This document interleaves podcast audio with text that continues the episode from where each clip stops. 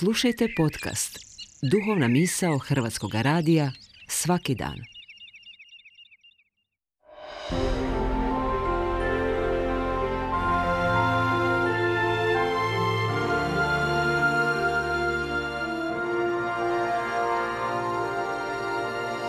Duhovna misao. Urednica je Blaženka Jančić.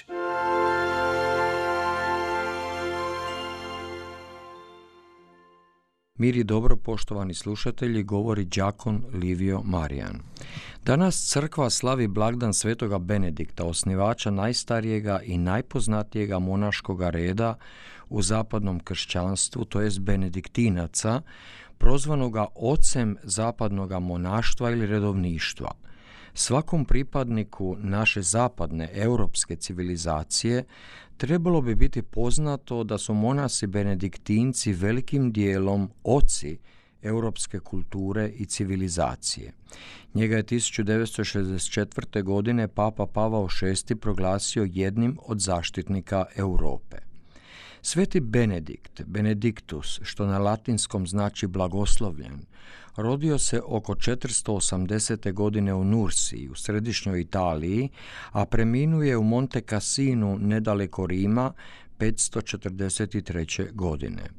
Kao mladi student u Rimu, vidjevši oko sebe dekadenciju života u tadašnjem Rimu, Benedikt se povukao u samoću, sazrijevao u svom duhovnom životu i s vremenom stao osnivati male zajednice monaha, samostane, od kojih se s vremenom razvila čitava vojska redovnika i mreža samostana po cijelom europskom kontinentu.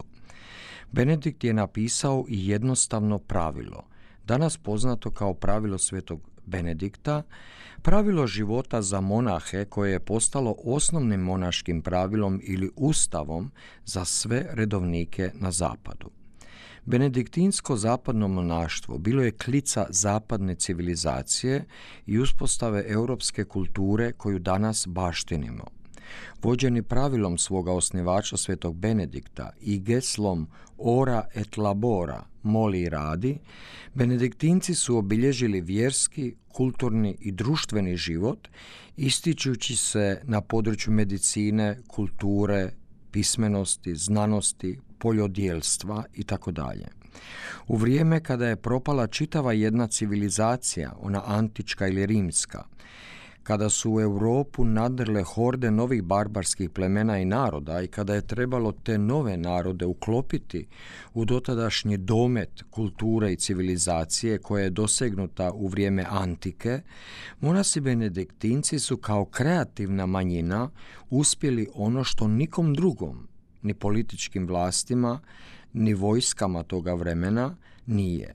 Integrirati nove narode i položiti temelje za jednu novu civilizaciju koja je svojim dometom i do nas doprla, a koju s ponosom zovemo naprednom ili suvremenom, demokratskom i humanističkom. Živeći u svojim samostanima rasprostranjenima po čitavoj Europi pod pravilu svetoga Benedikta, ovi su ljudi visokih ideala i duhovnoga žara uz velika odricanja i neprestano izmjenjivanje rada i molitve bili generatori svekolikog razvoja kako velikaških dvorova i novonastalih i drevnih gradova, tako i seoskih imanja, mijenjajući svijet u svojim pisarnicama ili skriptorijima, eksperimentirajući sa sjemenjem, zemljom i dostupnim kemikalijama toga vremena, poučavajući seoski i gradski puk racionalnoj i najbolje mogućoj iskoristivosti privrede i trgovine, šireći kulturu rada, reda, duhovnosti, morala, društvene pravednosti, humanosti, karitativne skrbi i pismenosti. Tajna njihova uspjeha, koja je bila? Stavljali su na prvo mjesto čovjekov duh, koji sve drugo pokreće. Najprije moli, a onda radi. Ora et labora.